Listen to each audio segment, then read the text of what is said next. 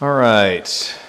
We are still in First John. We're in the last chap the last half of First John chapter 2. So if you will turn with me to first chapter First John chapter 2 and I'm going to pray. Lord, I thank you so much for this chance to be among your people teaching your word. God, I ask that you come and help us, Lord, as we dive into First John here. Lord, help us to, to learn from it what you would have us learn. Lord, I do this with confidence that no matter how I may mess up and the shortcomings of my sermon, no matter what those are, that your message will be delivered to your people. It's the only way that anyone who is honest can preach. So, God, we thank you for this time and your word. I thank you for the promise that your word does not return void. It's in Jesus' name I pray. Amen. All right, so we are picking up, and we're going to be in, you'll see in the liturgy there, we're going to be covering a lot of Scripture.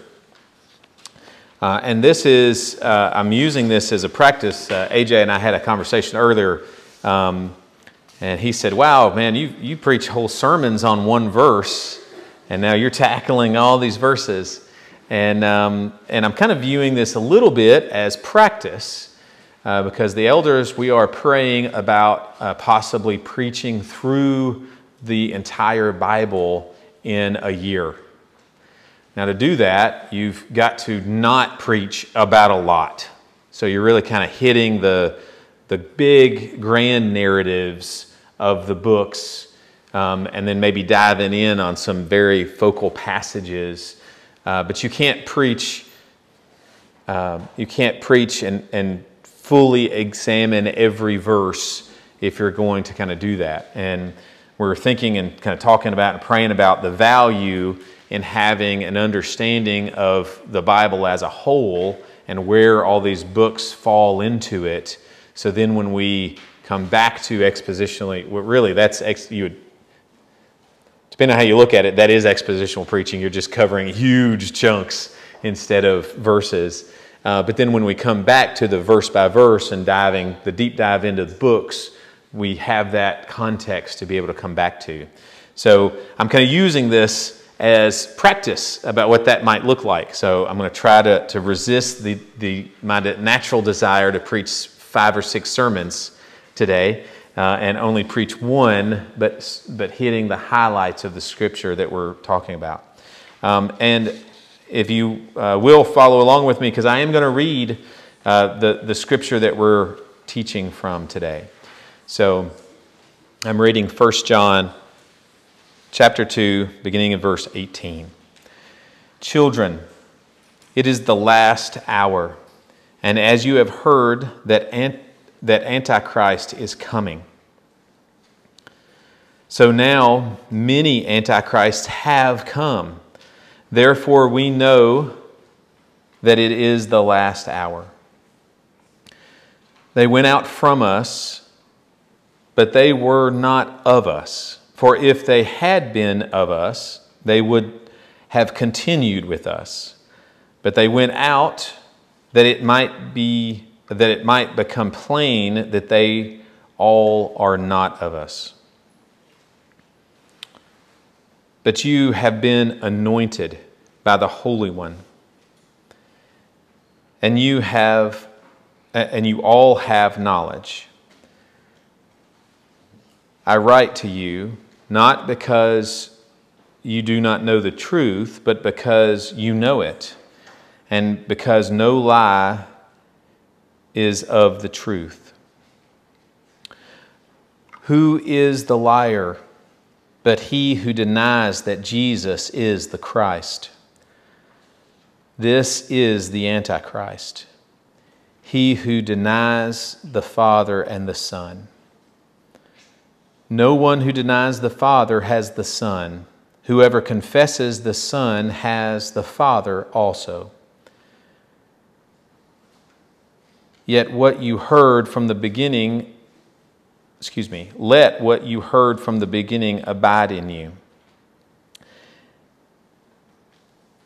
If what you heard from the be- beginning abides in you, then you too will abide in the Son and in the Father. And this is the promise that He made to us eternal life. I write these things to you about those who are trying to deceive you. But the anointing that you received from him abides in you, and you have no need that anyone should teach you. But as his anointing teaches you about everything, and is true, and is no lie, just as it has taught you, abide in him. And now, little children, abide in him, so that when he appears, we may have confidence and not shrink from him in shame at his coming. If you know that he is righteous, you may be sure that everyone who practices righteousness has been born of him. 1 John 3, chapter, uh, 1 John 3, 1. See what kind of love the Father has given us, and we should be called, that we should be called children of God. And so we are. The reason why the word, the world does not know us is that it did not know Him. Beloved, we are God's children now and what we will be has not yet appeared. But we know that when he appears, we shall be like him, because we shall see him as he is. And everyone who thus hopes in him purifies himself as he is pure. Everyone who makes a practice of sinning also practices lawlessness sin is lawlessness. You know that he appeared to take away sins, and in him there is no sin. No one who abides in him keeps on sinning. No one who keeps on sinning has either seen him nor knows him. Little children, let no one deceive you. Whoever practices righteousness is righteous, as he is righteous. Whoever makes a practice of sinning is of the devil, for the devil has been sinning from the beginning. The reason the Son of God appeared was to destroy the works of the devil. No one born of God makes a practice of sinning, for God's seed abides in him and he cannot keep on sinning because he has been born of God. By this it is evident who are the children of God and who are the children of the devil. Therefore, does whoever does not practice righteousness is not of God, nor is the one who does not love his brother. So Wow, there's a lot there. So we're going to dive in and kind of touch a couple of the, the thoughts and, and, and ideas that are addressed here. And I want to start off uh, by, by just a bit of context, just a reminder that this is being written by an elder to a church who has who are dealing with some, some conflict and some struggle and some people who have uh, some, some people who have left that church, probably leaders who are teaching non biblical things. So that's the context that this is, this is written in. And you can really see that come out in this scripture, in this passage. So, um, so we see this. So let's, let's start with verses, kind of look at verses 18 through 23.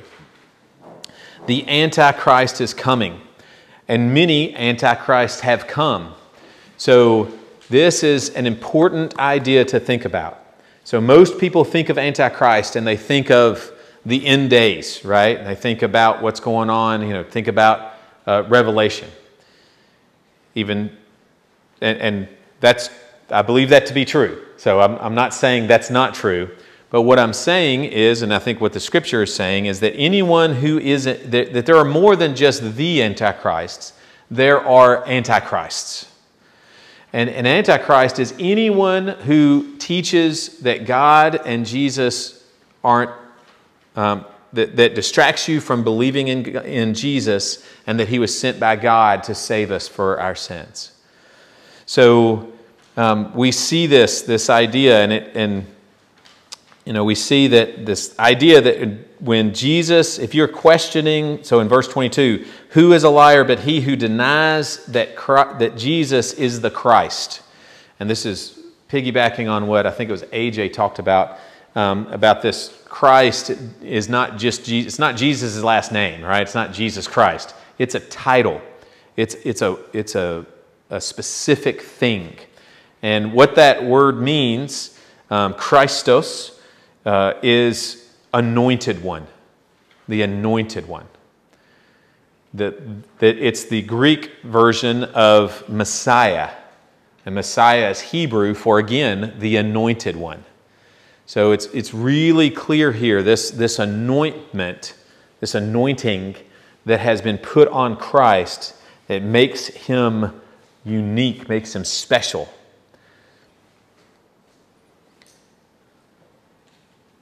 And we're going to see later on, in, in a little bit, we're going to talk about how we have this anointing, that we have this anointing.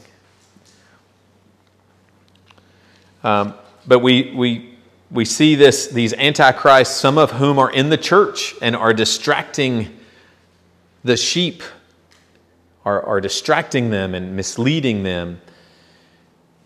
And regrettably, we see this today.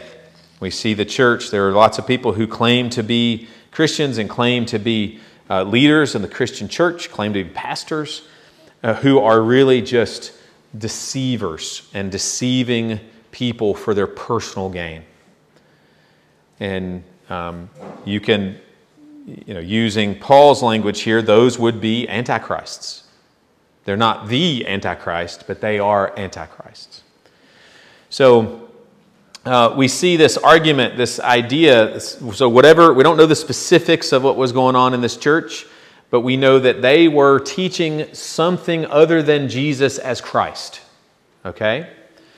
And um, this made me think about this kind of classic idea that C.S. Lewis uh, has talked about. He wasn't the originator of it, but like many things, C.S. Lewis was brilliant at the way he communicated things.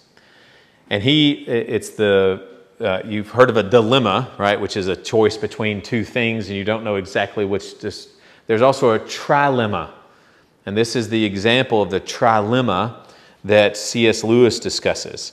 And it's the idea that Christ, that Jesus is either liar, lunatic, or Lord. Because Jesus presented himself to be God, to be equal with God. He presented himself to be God.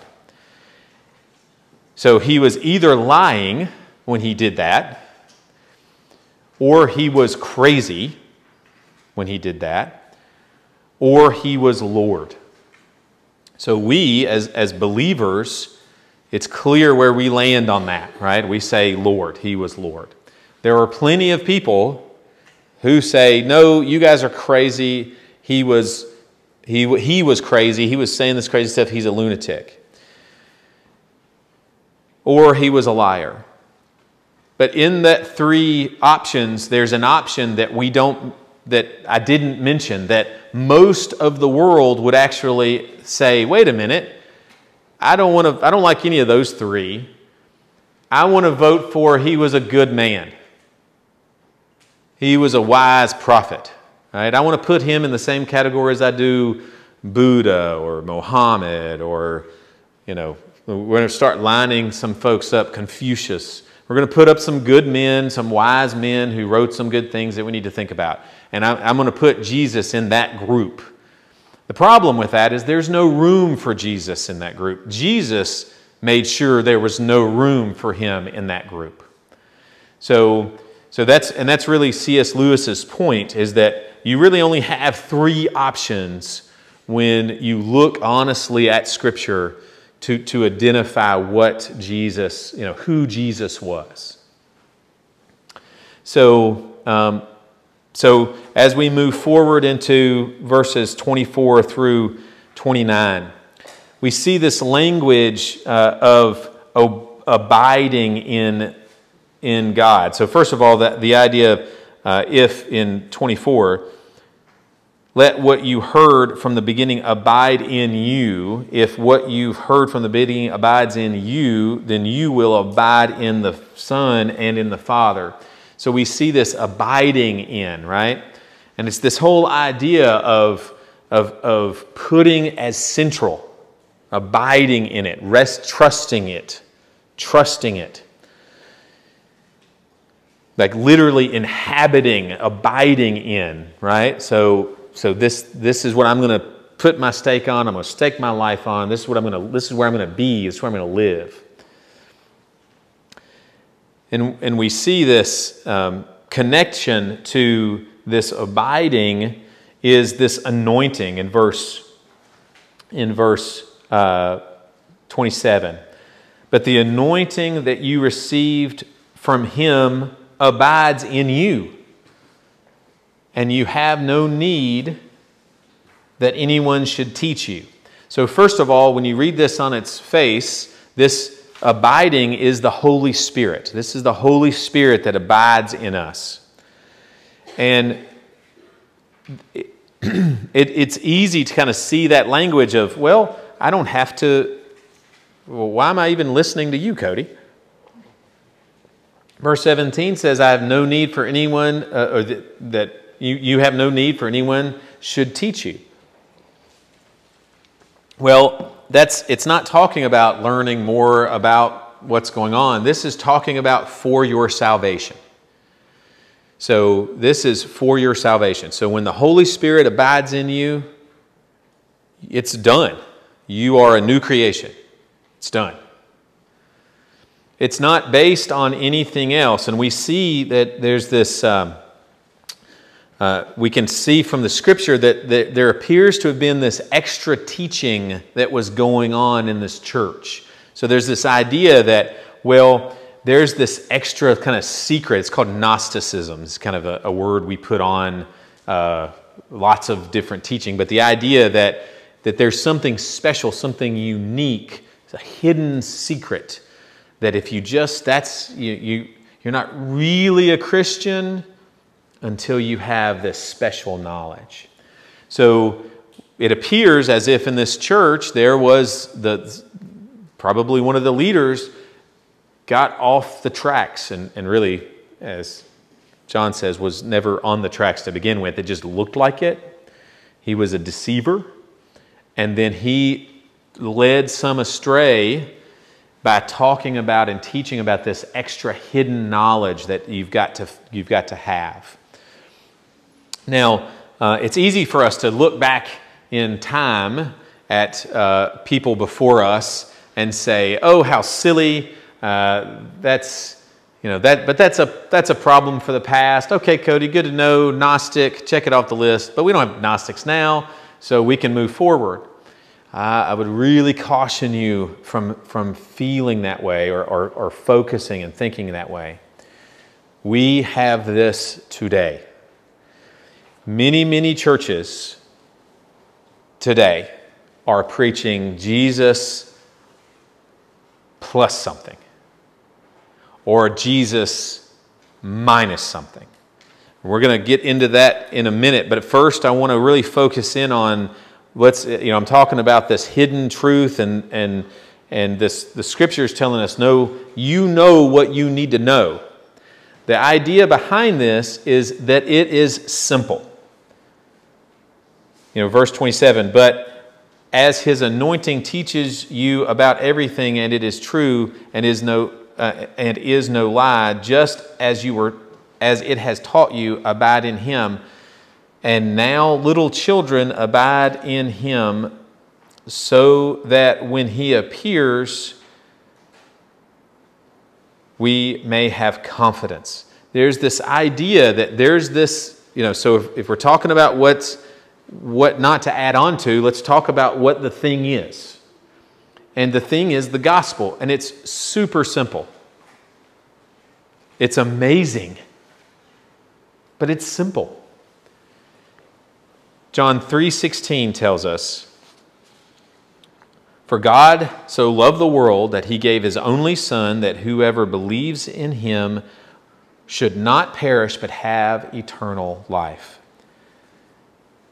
For God did not send his Son into the world to condemn the world, but in order that the world might be saved through him. Whoever believes in him is not condemned, but whoever does not believe is condemned already, because he has not believed in the name of the only Son of God. That is literally it. That's the gospel. We are sinners, right? We are condemned if we don't believe in Jesus. Jesus was sent by a loving God to take our place and pay our penalty. That's it. Paul Washer tells a story of being uh, in a, a foreign country and he is preaching, and a man walks in the back, and he, he describes him as a mountain of a man. And he walks in, and he's clearly dis, uh, disheartened. He walks in and he sits down in the front. Paul Washer brings uh, his message, a very clear presentation of the gospel. At the end of the, the message is a very small church. At the end of the message, he steps down to this mountain of a man and says, Hey, what's wrong? And this man says, he has an envelope, and he said, I've just been diagnosed with cancer. I'm going to die. And he said, Okay. And the man said, I'm scared and I have no hope. So Paul Washer sits and says, Well, you, you heard my sermon, right? You heard the gospel. And the man said, Is that it? Is, it, is that it? And he said, Yeah, but it's and he said, I'll tell you what, I'll, cancel all my plans. And he, was planning on flying back after that church service. So he said, I'll cancel my flight. I'll stay with you. We will go over the word until you either, until you believe, until you kick me out, or until you die. And the man said, okay. So they're going over scripture, and he's just kind of going through different preaching and, you know, teaching him, showing him different promises from the scripture, and he keeps coming back to John 3:16. He keeps coming back to John 3:16. And after a little while, he comes back to John 3:16, and the man he says, "Okay, read it. You read it." And the man's reading it, and he stumbles. So God so loved the world that he gave his only son that whoever believes should not perish but have everlasting life. And the man stopped and said, I have everlasting life. And all of a sudden, it stopped being about the words on the paper and it started being about the condition of his soul. And the Holy Spirit changed that man right there.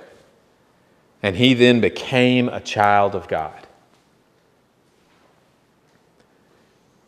That's, that's it. It's, it's it's that simple, right?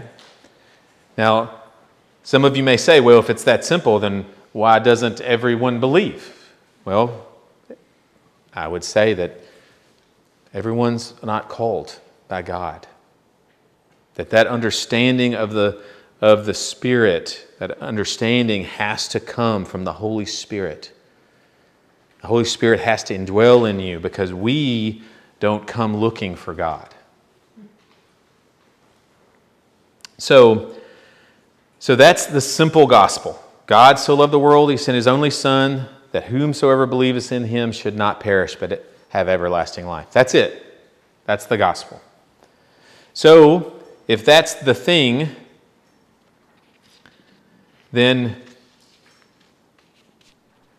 you know, again, kind of following on to the idea about, well, I mean, if it's, if, is, it, is it really that simple? It can't be that simple. Right? We have to have the right Christology. You've got to have the right eschatology. You've got to be, you've got to know what's going on with the Holy Spirit, and you've got to have this, you know, does your, is your understanding of atonement correct? And you, we've got to have all this stuff, right? Well, I, I want to read a passage from you. So I, I gave you an example from uh, Paul Washer's life. I'm going to give you an example from Scripture to talk about this as well. Luke 23, verses 39 through 43. Luke 23, 39 through 43. Jesus is on the cross, and he's with two thieves who deserve to be there, and he is innocent. He doesn't deserve to be there. And we're going to pick up at the, the they, these men have, are literally suffering on the cross. And that's where we pick up the story. So, verse 39. One of the criminals who was hanging railed at him, at Jesus, saying, Are you not the Christ? Save yourself and us. But the other rebuked him, saying, do you not fear God, since you are under the same sentence of condemnation? He's saying, Look, are you not afraid? We're going to die today. We're going to die today. And this is what you are you not afraid of God? Verse 41 And we indeed justly, for we are receiving the due reward of our deeds. But this man has, not, has done nothing wrong. And he said, Jesus, remember me when you come into your kingdom. And he said to him, Truly I say to you, today you will be with me in paradise. You see, this man, he did not have a great theologian's understanding of Scripture. We have no reason to believe that this man knew much of Scripture at all. He obviously hadn't lived a righteous life, so no one can make the argument that he has earned some sort of favor with God. He's a thief hanging on a cross, admitting, hey, I'm, I should be here. So he didn't earn it. He doesn't have some great knowledge.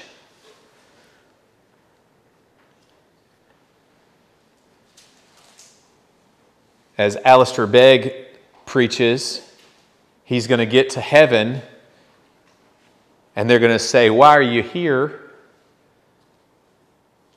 Can you articulate your theology? Are you a Calvinist? Are you Arminian?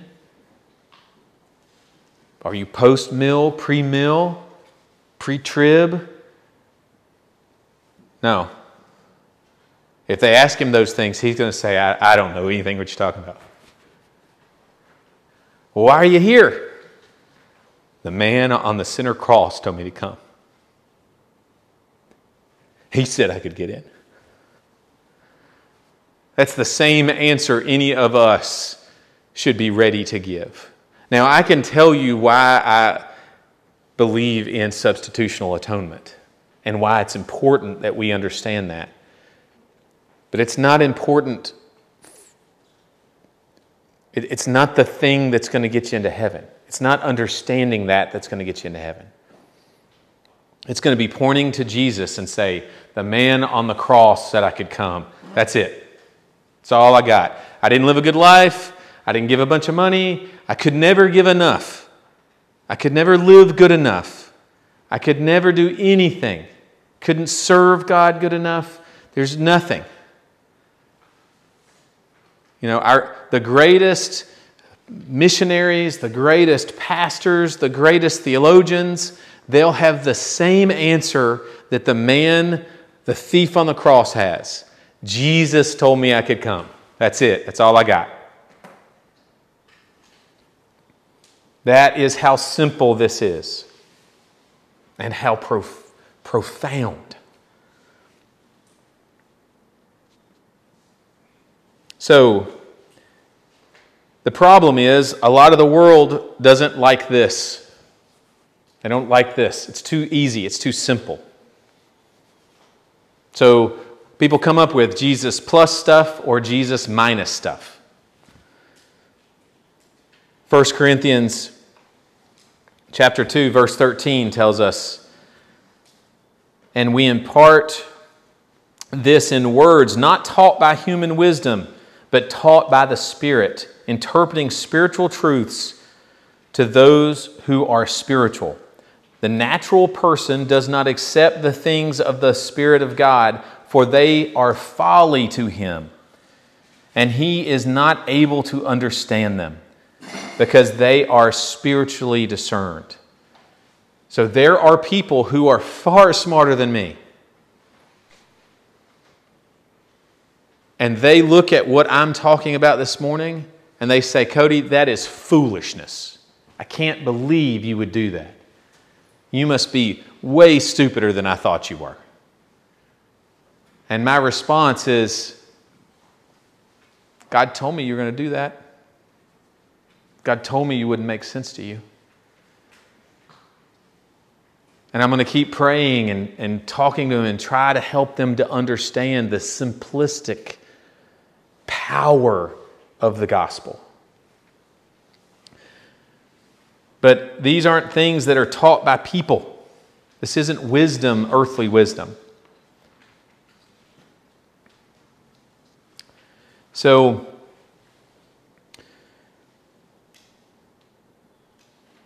so we, we see that this concept of, of things being added on right? Jesus plus. You've got to do this other thing. You've got to do these good works. You've got to give money. You've got to, you know, in the olden days, it was pilgrim, pilgrimages. You got to go to a certain place. You got to climb up the stairs at the Vatican. You got to crawl up the stairs to make atone for your sin. But then we also have another, there's another risk that we have. And that other risk that we have is that we can sit here and think, well, we can do anything we want. Right? We're, we're, we're Christians. I'm saved. Jesus died on the cross for all my sins, even the sins I haven't committed yet. So I can just do whatever I want. This is called antinomianism. And it's the idea that there is no law. So we can do whatever you want. And I,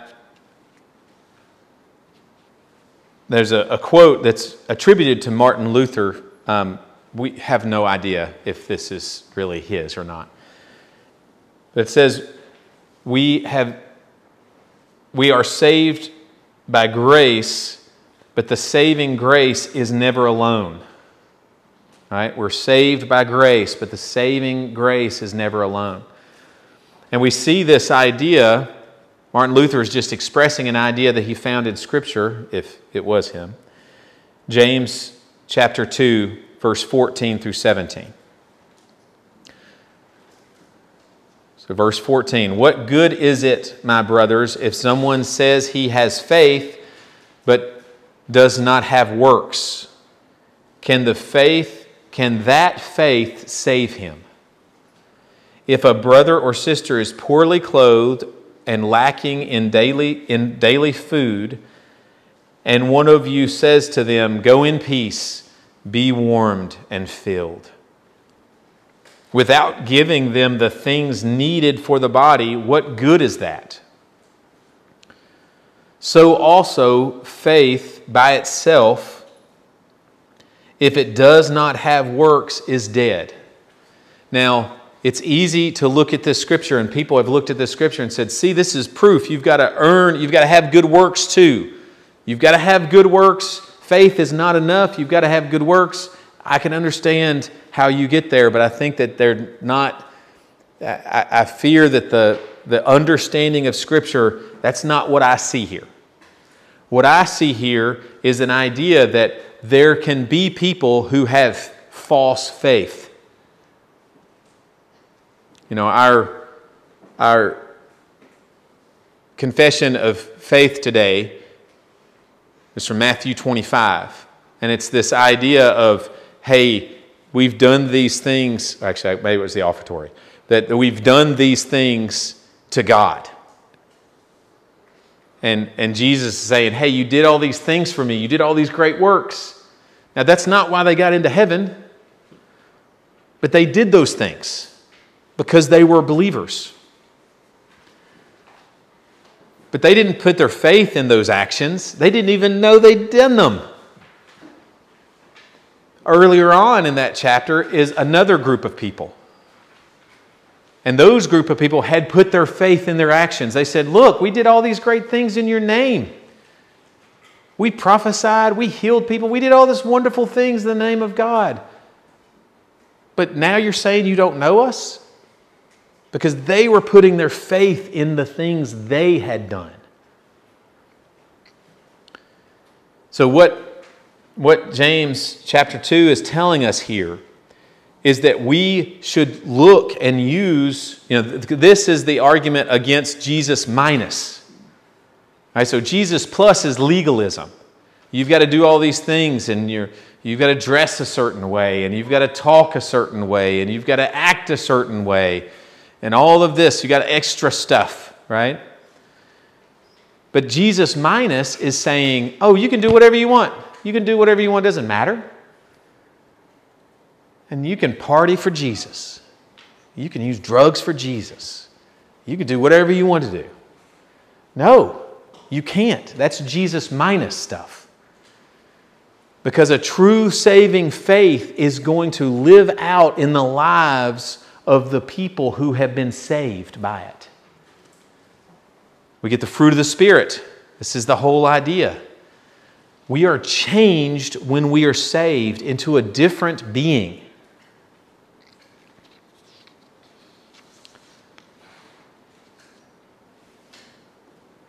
So don't be fooled. You can't do whatever you want.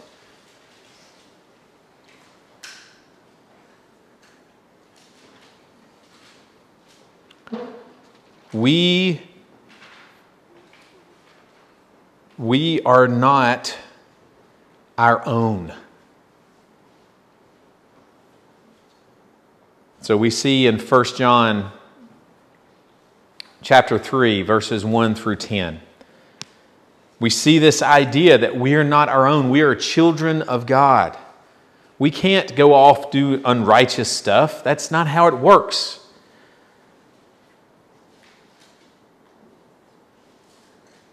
We're part, we're connected to Jesus through the Holy Spirit. And there's going to be a natural outcome of that. We're not going to be seeking sin. Now, again, let's be really clear. I've heard pastors say things like, maybe even me, hey, we have children in the audience, so I want to be really clear about this. This might be one of those cases of we have adults in the audience, so I want to be really clear about this, okay? When you look in verse, verse 8 of chapter 3, whoever makes a practice of sinning is of the devil, and the devil has been, for the devil has been sinning from the beginning.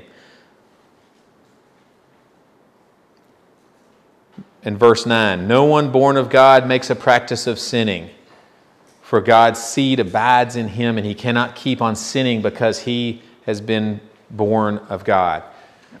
This does not mean we are free of sin. Uh, back at the first chapter of John, of 1 John. That's not what this is saying. This is talking about making a practice of sin. This is saying, This is how I am. It's what I do. I'm a thief. I'm a thief. So I'm going to steal stuff. I'm, yeah, I'm saved. I'm, it's fine. I'm, I'm just going to keep stealing stuff. You know, hey, I'm, I'm an adulterer. It's just who I am. I'm, not, I'm an adulterer, so I'm just going to keep going. I'm just going to keep doing that. It's just who I am. If you have sin in your life that you, you have identified, this is sin, but I'm okay with it. You have a real problem. What the Bible is telling me here is if you are making a practice of sin and that's okay with you, and you're just going to keep doing that, the Bible is telling me no one born of God makes a practice of sinning. So if you're not struggling with your sin, if it's just kind of comfortably laying in your life, it's got its lane in your life and it's there and you're okay with that, I, Scripture's telling me that God's seed may not abide in you. That should be the scariest thing you've heard me say all morning. Now, it doesn't mean that we're going to be sin free. We have a confession time in our service because we are all sinners and we're going to sin. And that eh, eh, recognizing that sin and repenting of that sin, Lord willing, is something that happens faster and faster and faster in our lives as we mature as Christians. So it used to take me weeks to, to realize how bad of a sinner I am and that I have sinned and I need to repent. And then maybe it just takes me a week, and then maybe it takes me five days, and then maybe it's four days. You see what's going on? That's, that's, that's spiritual maturity. And eventually, God, the Holy, through the Holy Spirit, we start seeing stuff before we do it. And we start going, oh, I'm going to do, oh, wait, that's a sin. That's what Jesus died on the cross because of stuff like that. No, I'm not going to do that. That's the Holy Spirit in us changing us and sanctifying us. So we, we see this righteousness and, and practicing sin, and they, they can't be the same. That can't happen.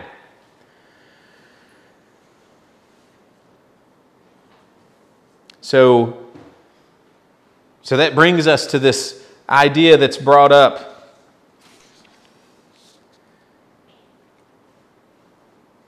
That we are children of God in verse 1 there of John 3. That we should be called children of God. And then it's repeated several times in that passage. This is where I really want to focus in and, and, and wrap up. That we are children of God. Galatians 4, verse 6 tells us, And because you are sons, God has sent the Spirit of His Son into your hearts, crying, Abba, Father. So you are no longer a slave, but a son. And if a son, then an heir through God. This is a beautiful, beautiful example. You have a master, he has a slave, that slave's rebellious, sins against the master. But the master says, I get it, you deserve to be punished. But through the sacrifice of my son, you are no longer, my, you're no longer a slave. You're going to become an heir, one of my children. There's a, a beautiful song um, and a pretty good movie that goes along with it. With it talks about what are we going to do when we get to heaven, right? We can only imagine. You know, are we going to dance? Are we going to fall on our faces? Like, what's going to happen? I have no idea, right? I have no idea. I think it's great to be thinking about that in those spiritual terms. Like, what, what's that going to be like? But an amazing thing to me is when we get to heaven, when I appear before God, He's on His throne. I, love history. I think about medieval stuff, right? And it's a lot of this imagery is it lines up with that, that mindset. You would never approach the throne of a king. Never. He might beckon you, But you don't just walk up and approach the throne. There's one group of people who do his children. You see, if anybody just starts walking up to the throne, someone with a sword is going to kill you because you don't approach that authority, that sovereign power. Because you are nothing. This is the king. What are you doing? But the king's children, I just have this image in my mind of a powerful king with strong soldiers around him. And a little girl just trotting up to her dad. No fear. He's the most powerful man in the kingdom. He's got armies at his disposal. He has armed himself. She has no fear. She trots up to her dad. Because that's not the king who rules. He is, but to her, it's her dad. That's what we get to do with God. We will get to stand before God and say, God, Father. And He'll get to say, Son.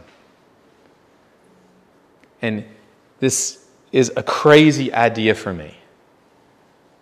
But God loved us so much that He sent His Son for us.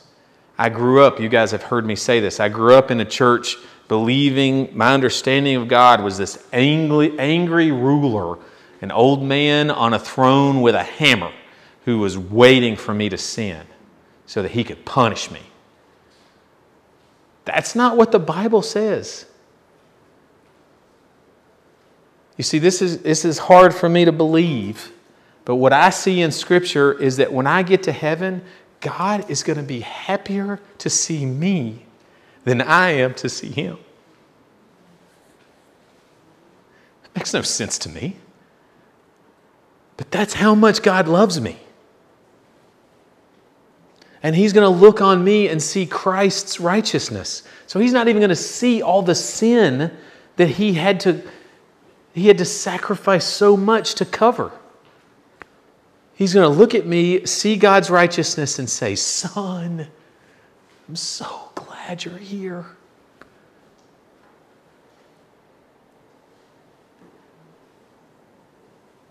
And that's what we see in Scripture. And that's the gospel.